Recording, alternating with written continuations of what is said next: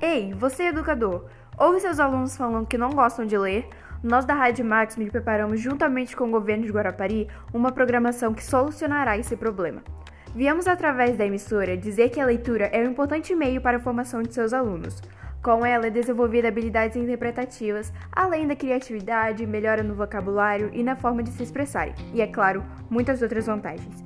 Por isso, introduzir a leitura para eles deve ser de forma dinâmica e que envolva-os, para que não se torne algo que possam achar que seja forçado e não prazeroso. Quer dar a chance para que seus alunos conheçam a magia que tem em cada mundo literário? Acesse nosso site para receber a matéria completa.